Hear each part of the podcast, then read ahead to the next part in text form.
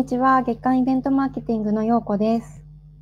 ビリーズのコウスケです。はい、えー、10月1日ですね。33回目のコウスケようこのミュート解除始まりました、えーはい。この番組はですねイベントレジストの平山康介さんとイベントマーケティングの樋口陽子が全国のイベントイベントの中の人をゲストにお呼びしてお話しする番組です、えー中の人だからこそお話しできる苦労話企画の背景思いをお聞きしますということで、はい今日もスタートしたいと思いますはい。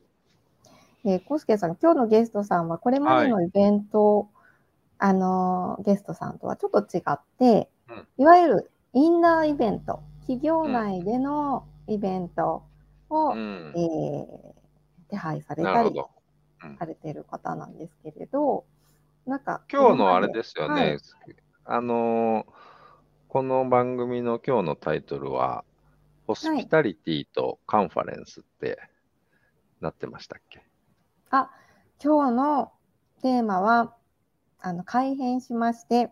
企 業研修とホスピタリティ、あ、そうなんです。カンファレンスっていうふうになってたんですけど、企業研修とホスピ企業タリティ研修ですね。はい。がテーマ企業研修ことで、うん。ちょっとなかなかね、あの企業研修って社内の人はよく知っていても、外にあんまり情報が出ないので、そんなお話、うん確かに、すごい個性が出そうですよね。あ、確かに企業職がとても出ますよね、うん。まあ、よくよく考えると、確かに企業研修って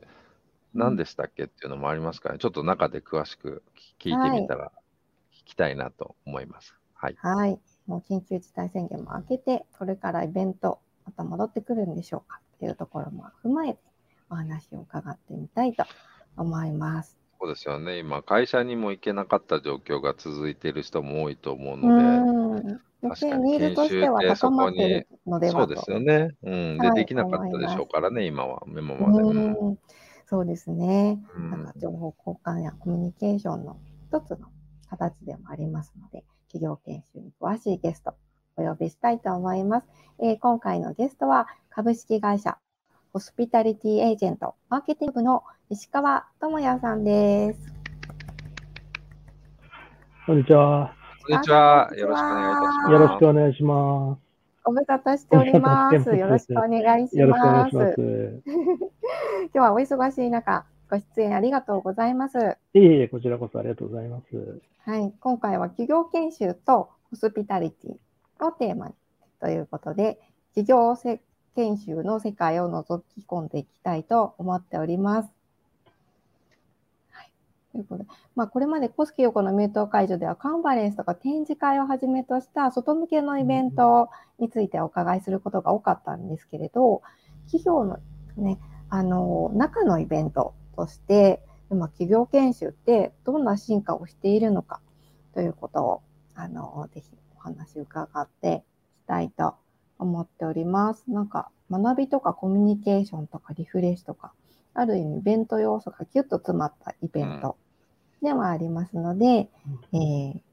ということでお伺いしていきたいと思うんですけれども、ちょっと石川さんと、あの、久しぶりなんですが、初めてお会いした時には、現在の企業研修の手配側ではなくて、会場側にいらした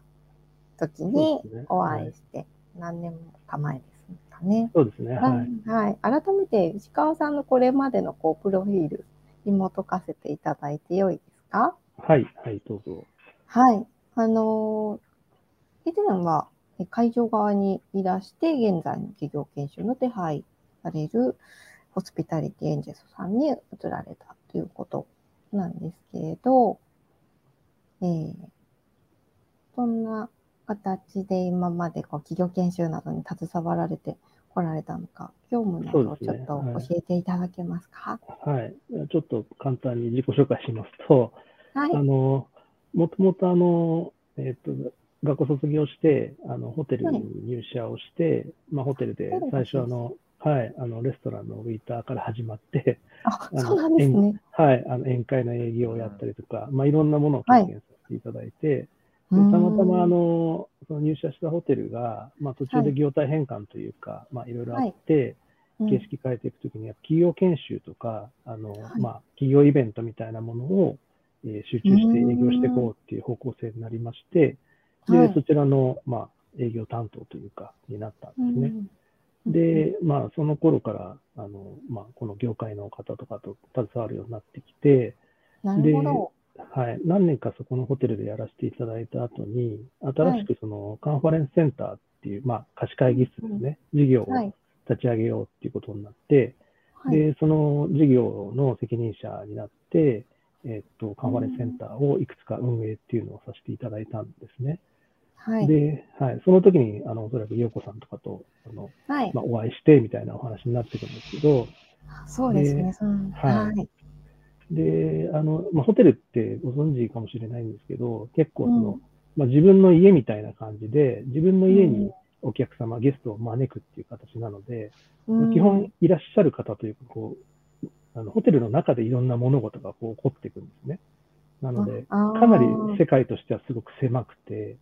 で、そういったビジネスをやってたところから、急にそのカンファレンスセンターって貸し会議室事業っていうところにこう移ったときに、うんうん。これ、この中でこちょこちょやっててもダメだなっていうふうに思って、はい。あの、いろんな、まあ、業界の横のつながりだったりとか、まあ、いろんな業種の方との交流みたいなもので積極的にこう出ていかなくちゃいけなくて、で、それをやり始めたら、すごくこう、まあ、視野が広がったというか、まあ、うん。めちゃめちゃ楽しいなって思って、あーで、あの、その頃から、あの、まあ、将来的に自分が何かをやっていくのは、この業界かなっていう、まあ、ちょっと遅ればせながら、こうピントが合ってきた形になって、うん。で、まあ、あの、年も結構重ねてきたので、あの、そろそろセカンドキャリアで自分をステップアップさせたいっていうふうに考えたときに、うん。えーまあ、思い切って会社を飛び出そうというふうにしましてう、ん。で、飛び出したときにたまたま、あの、今の会社の代表と巡り合ってというか、お話ししていただいて、うんあのうちで一緒にやろうよって話になって、今のあのホスピタリテージェントっていう会社で入社させていただいたっていう経緯になりますね。うんはい。あの、ホスピタリティエージェントさんもお名前そのまんまに、あの、なんですけれど、えっと、企業研修や社内イベント専門の旅行代理店さはい、そうですね。はい。ん。うーん。先ほどね、コウスケさんと企業研修ってなんだっけっていうう、ん改めての、あの、大きな言葉の定義というか、内容についてどういうものなんだっけっていうところがあったんですけれど、どういったあの規模のものやものあの内容を扱われていらっしゃるんですか？はい。あの、あの弊社で言うと、だいたい平均人数で言うと20名から30名ぐらいっていうのが、まあ、企業で研修やられる時の一般的な人数になってるんですけど、はい。そのくらいの規模から、まあ、最大で、あの社内イベントなんかになって、キックオフとか表彰式みたいなイベントになってくるともう何千名っていう形になるんですけど、はい。まあ、日常で手配をしている研修っていうのは、やっぱその2、30名ぐらいから、まあ、多くても150名ぐらいまでの規模で、あの日帰りでやったりとか、あの泊まりがけでどっかの,、のまあ、合宿研修をしたりとかっていうのの手配が中心になってまして、はい。あの年間で大体3あの、まあ、ちょっとコロナでだいぶへこんではいるんですけど、あの平常時ですと3000件ぐらいあの3000手配件？をさせていただいている会社ですね。はい。うーん。なるほど。かなり、あの、広範囲、企業研修っていうと、あの、いろいろとトレンドもあったりするとははい思うんですけれど、企業イベントの今がどうなっているのかの前に、その企業研修って、種類で言うと結構いろいろ出てきましたけど、はい。はい。あの、誰を対象にしたものっていうのがお多いそうです。ね。はい。あの、一番メインになるのは、おそらく皆さんご存知と思うんですけど、あの、新入社員研修って言われる、まあ、誰もが通る道。で、日本の国内企業でしたら誰もが通る道でして、うんあの新卒で採用して入社した方をまとめて研修をするっていうのになってて、まあ、やっぱり、りこれは、あの、ボリュームとしても非常に多くて、4月、5月にやられるんですけど、まあ、それでもうほとんど年間の売り上げが決まってくるぐらいな、あのボリューム感があって、はい。で、。それの手配をするっていうところが多いですね。具体的にあれですかね、こう、どういう、その研修、そまあ、社員新入社員研修もそうですけども、部分が、あのサービスとしてご提供されるところなんですけど、なんか、パッと研修の意味で2、30人っていうと、まあ、場合によっては、社内の誰かがちょっと、あの、場所調べて、会場を押さえて、行ってやるっていう、なんか、ざっくりだったらできちゃいそうな感じもするんですけども、はい。そこに御社の価値が介入することによって、はい、どどういう付加価値提供がされるんですでしょうか、ね、はい、あのまずですね、あの弊社で、えー、メインのターゲットにしているのは、かなり大きい会社さんが多いんですね。うん、で、もうあの会社単位で言うと、年間でもう何十件、何百件っていう研修を、あまあ、人事部が主催しているようなところっていうのがメインのターゲットになっています。まあ、ただあの、最近はあのだいぶ傾向も変わってきてまして、もう本当に研修もさっき陽子さんおっしゃったように多岐にわたってて、いろんな部署の人があのいろいろ、まあ、チームビルディングだったりとか、その部単位でやられたりとかっていうのが増えてるので、あのだんだんだんだんばらけてきてまして、で、あの例えばその研修をやるときって、あの慣れてらっしゃる人だったら大丈夫なのかもしれないんですけど、意外とこう専門的なスキルってこう会場に求められたりとか、あの運営するとしても特殊技術がないと、まあ、スムーズに進行できないみたいな部分って多いんですね。でそれをあの我々が専門家の目線で、まあ、あの手配代行というか、まあ、施設をご紹介をさせていただいて、当日の運営スタッフまであのサポートが我々できますので、お手伝いをするっていう形のものになってます。はい、確かに建物としても研修センターみたいなところがあったりとか、はい、ありますんで、専門施設が必要な、あの、イベントといいますか、はい、はい。ものでもあるっていうことそうですね。あの、はい。まあ、実際に、あの、研修の予約されるとわかると思うんですけど、あの、会場と打ち合わせしなきゃいけないことってものすごくやっぱり多いんですね。で、まあ、イベントやってらっしゃるんで、あの、ご存知だと思うんですけど、例えば、あの、プロジェクターの照度がどうのこうのっていう話があったりとか、まあ、そういうのも、本当に、まあ、本来企業のその人事担当者っていうのは、やっぱその社員を成長させるっていうことが一番のミッションですので、はい、プロジェクターの明るさがどうのこうのなんていうのは本来の業務じゃなくなるわけですよ。ああ、なるほど。我々が代行して、あの最適な環境を整えてあげることで、まあ、効果を高めていくっていう価値が私どもにはあるっていう感じですね。まあ、まさにでも今のお話は本当に研修だけじゃなくて、あのおっしゃる通り、イベント全体のこう、ねはい、あのあるあるなんですよね。こう意外にこう、さっきのように、あ質問はなんか、一見できちゃいそうなんですよね。一見、一見、外見は別にこれできるよねって形で、はい、実際やってみると、まず、まあ、簡単に言うと会場選ぶだけでもすごい時間食って、そこの社内の本業じゃないリソースを持ってる全然食うよねっていう、まあそこを外注するっていう考え方は、まあ端的にはあるんですけど、実はそれよりももっと深くて、気づかないことが多いですよね、やっぱりね。そのライトもそうだし、っていうのが、あの、多いっていう、このイベント業界のこの、なんだろう、あの、ノウハウとかが、なかなか伝わりにくいですよね。説明が1個でできないっていうね、この、はい、だからまか、まるっとお任せいただいた方がいいですよっていうところなんですけども、いや、あの、見た目だけで見ると自分たちやった方が安そうだからみたいな、まあそうでしょうけど、みたいなところは結構ありますよね。はい、まさにおっしゃる通りですね。はい、で、あの、企業の人事の担当の方って結構頻繁にこう移動があって、あの、担当者が変わったりするんですよね。でそうすると、その都度その都度、その担当、新しい担当の方が、またゼロからこう知識積み上げていかなきゃいけなくて、で、我々の強みっていうのは、やっぱりその、一社あの取引させていただくと、かなり長い間、あのお付き合いをしていただくので、あの逆にあの、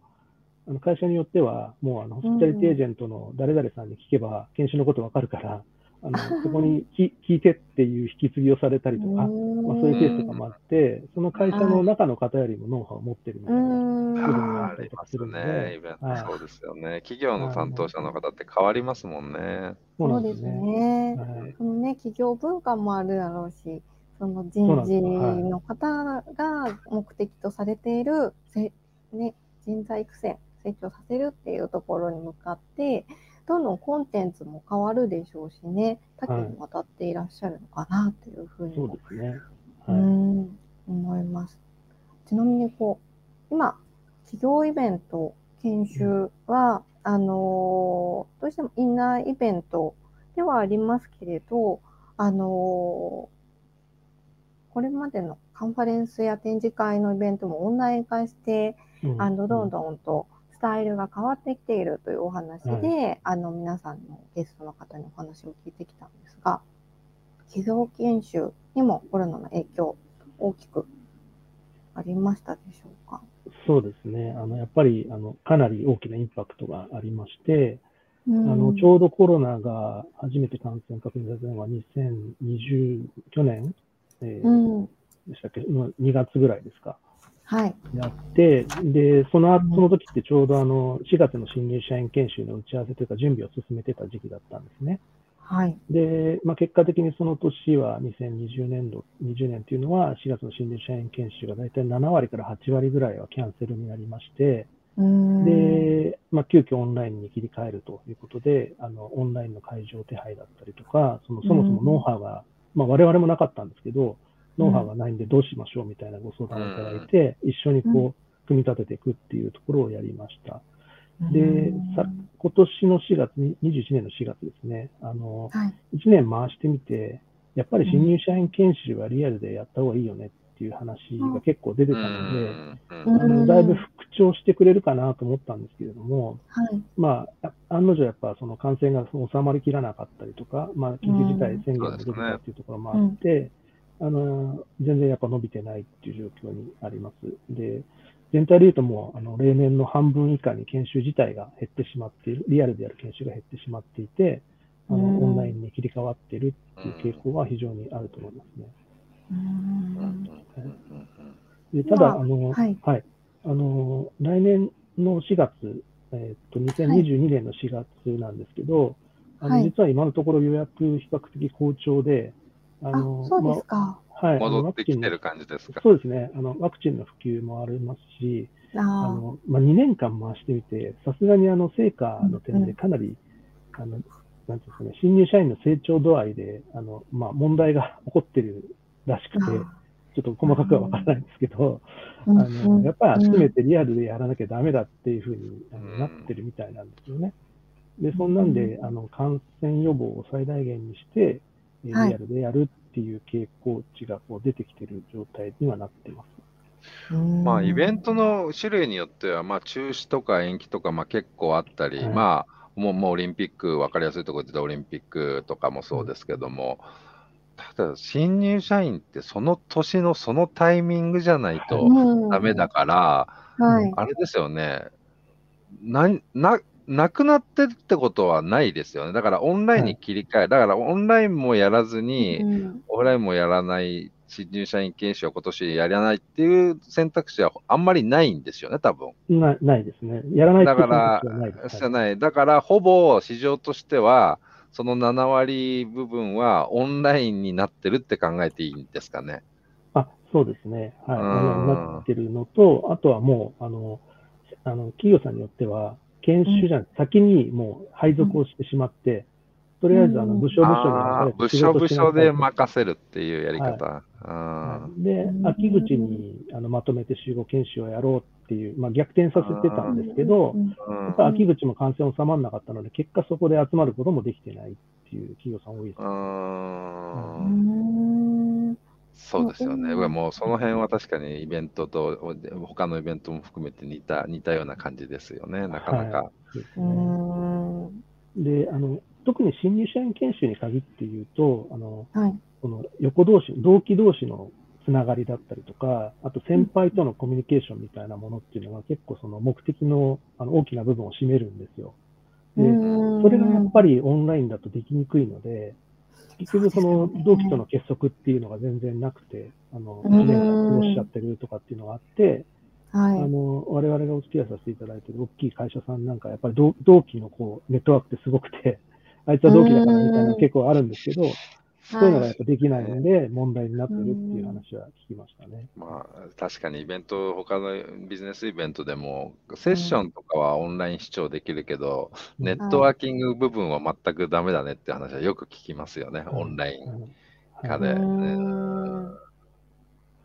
ただ、あの研修で言うと、あのまあ、スキル系の研修、あのやっぱり技術を習得したりとか、はい、そういうようなものっていうのは、あのオンラインって非常に便利だねっていう話になったので、あの今後はおそらく、まあ、コロナが明けてくれば、そのリアルでやらなきゃいけない研修っていうのと、あの今まではリアルでやったけど、オンラインに切り替える研修っていう、こう2極に分かれていくんじゃないかなっていう予想をしてます。そうですよね。はい。リアルにこう残っていくものっていうのは、具体的にはどういったものっていうのか、ワークショップだったり、そういったコミュニケーション系になるんですかね。そうですね。あのコミュニケーション系の、まあ、チームビルディングワークショップみたいなものだったりとか、あとはアセスメントって研修のすごい重要な要素なんですけど、あの評価評価をするための、まあ、研修ですね。はい、それはやっぱりリアルできないっていうお話になってるのと、あとは、あの役職がこう上になればなるほどあのリアルで集めるっていうのがあって、あの実はコロナ禍で非常に感染者が多い中でも、あの役員研修なんかは、あのお忍びであの絶対社名出さないでくれって言われて、何件か研修されてたんですよ。なんで、まあ、そういう順位になればなるほど、やっぱりリアルで対話するっていうことの重要性が増してくるっていうお話をいただいてます。はい、その辺はこう、ね、コスケさんも言われたように、あのカンファレンスとか、ね、とちょっと似ているかなっていうところは、うん、うん、あるんですけれど、そうですね。でも本当リアルだとね、リフレッシュコーナーのコーヒーブレイクのところでちょっとした雑談とか、うん、コミュニケーション、あとワークショップとか、あとやっぱり一緒にご飯食べるとか、そういう機会っていうので、ね。はい、こう育まれていくものだったりとか、人となりが分かったりとか、はい、いうところが、ね、なかなか、あのー、研修だとそういったところになっていくのかなっていうふうに思いますけれど、4月以降は予約が好調ということを聞いて、ちょっと、あのそういうことにこう連動してね、インナーイベントでそういうふうにやるようになったら、こう社外のイベントのカンファレンスも、じゃあハイブリッドにしてみようかとか、やり方が少しずつ、こう、浸透していくのかなっていうふうにも、そうですね。はい、うんありましたコロコロナ禍での傾向値を見てみると、やっぱり感染者数じて、あの予約が入っててもキャンセルになったりとか、問い合わせったりとかっていう傾向値があって、あの来年の4月、今のところ予約順調ですっていう話してますけど、はい、あの結構担当者の方は様子見をされてらっしゃって、あのステップは抑えてるけど、あのまだ本予約にしていないとか、あのキャンセル料がなるべく直近にならないとかかってこない施設を選んでくれとか、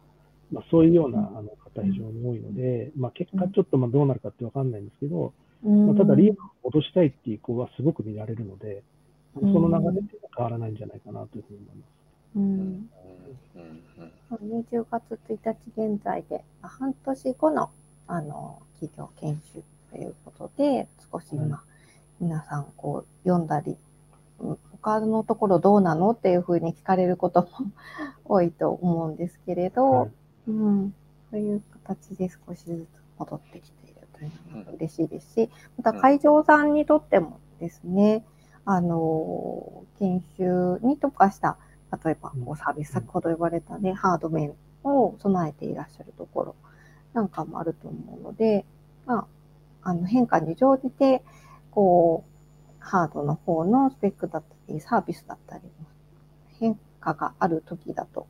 思うんですけれど、あの、最近、そういった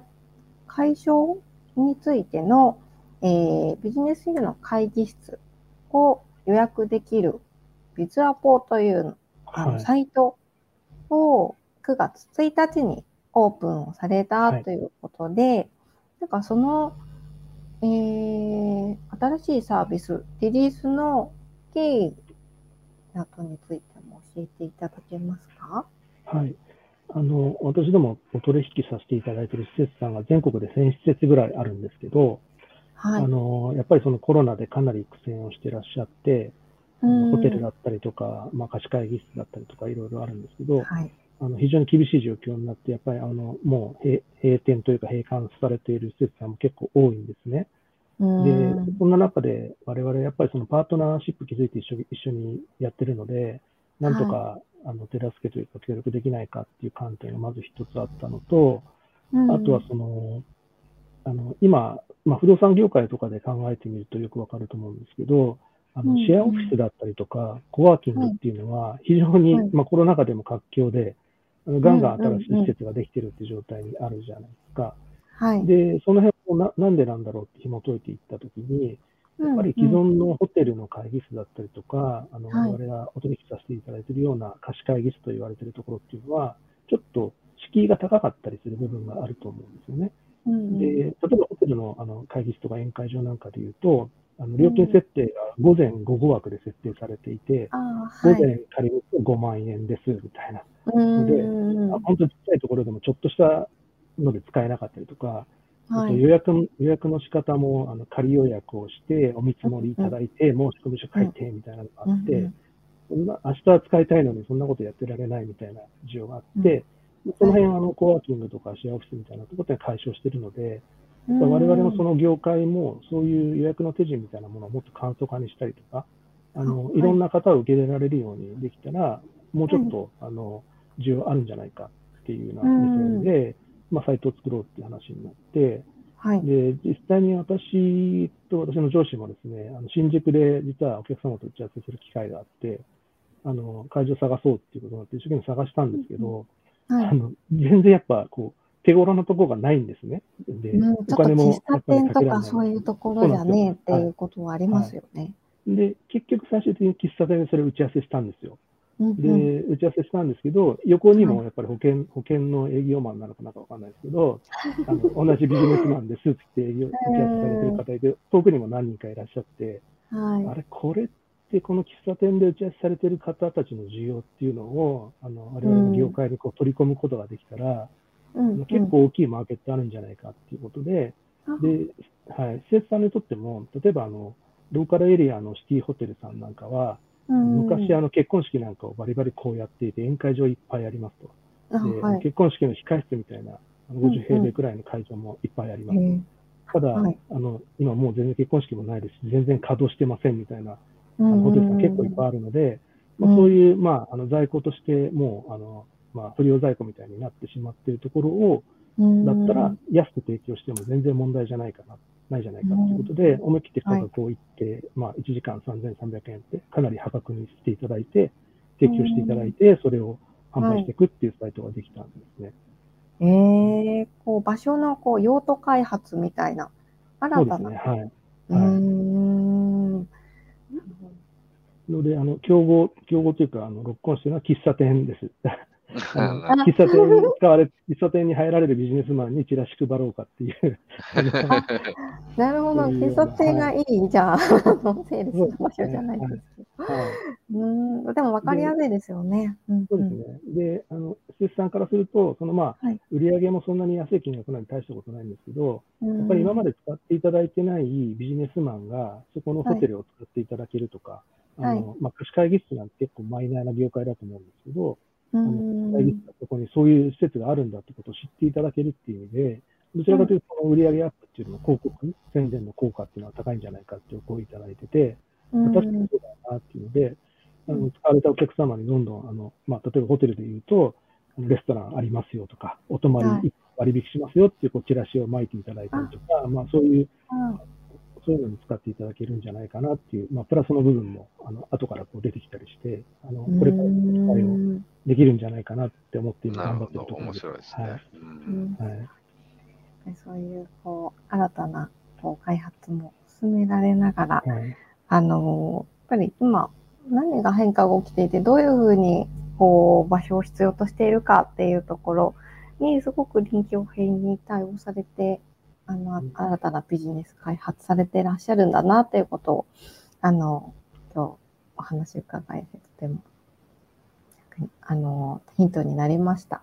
はい、ありがとうございます。はい、ありがとうございました。改めまして、あの、あっという間に30分経ってしまったんですけれども、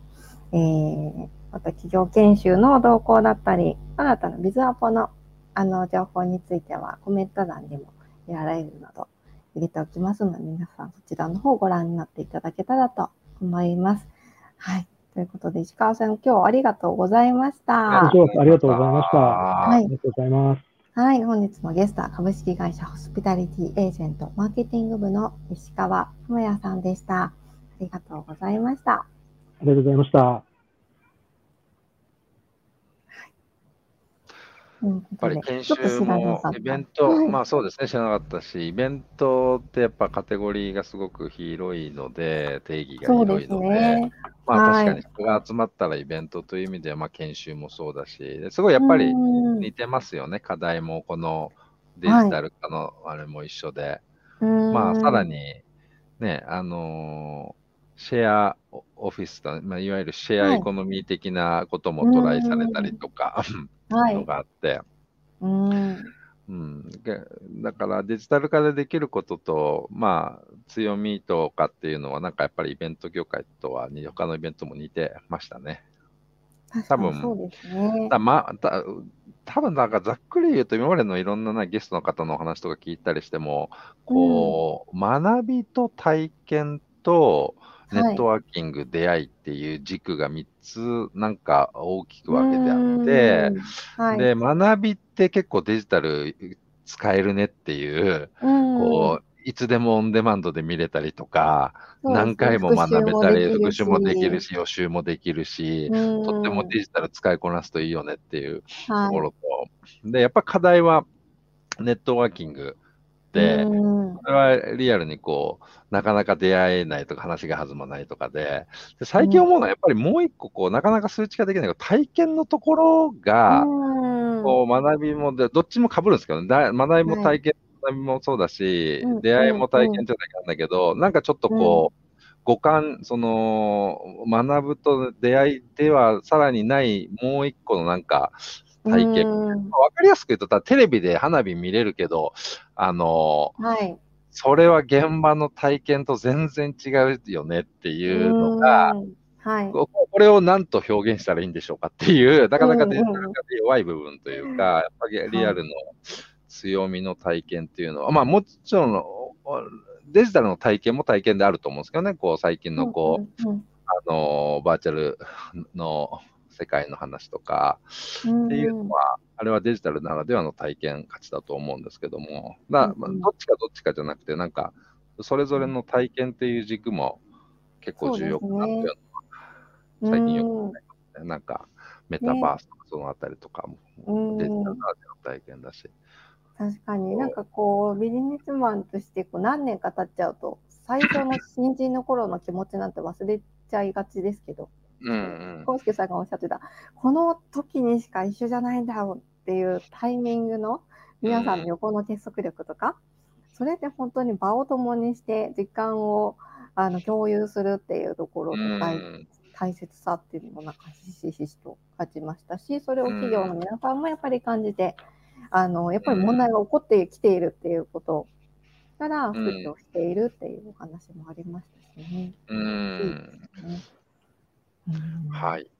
はい。ということで、あの、今日は大変貴重な企業研修の中のお話、お伺いできました。次回は10月8日ですね、イベントマーケティング Facebook ページからお知らせいたしますので、ページへのいいね、まだの方はよろしくお願いします。ということで、今週もありがとうございました。ありがとうございました。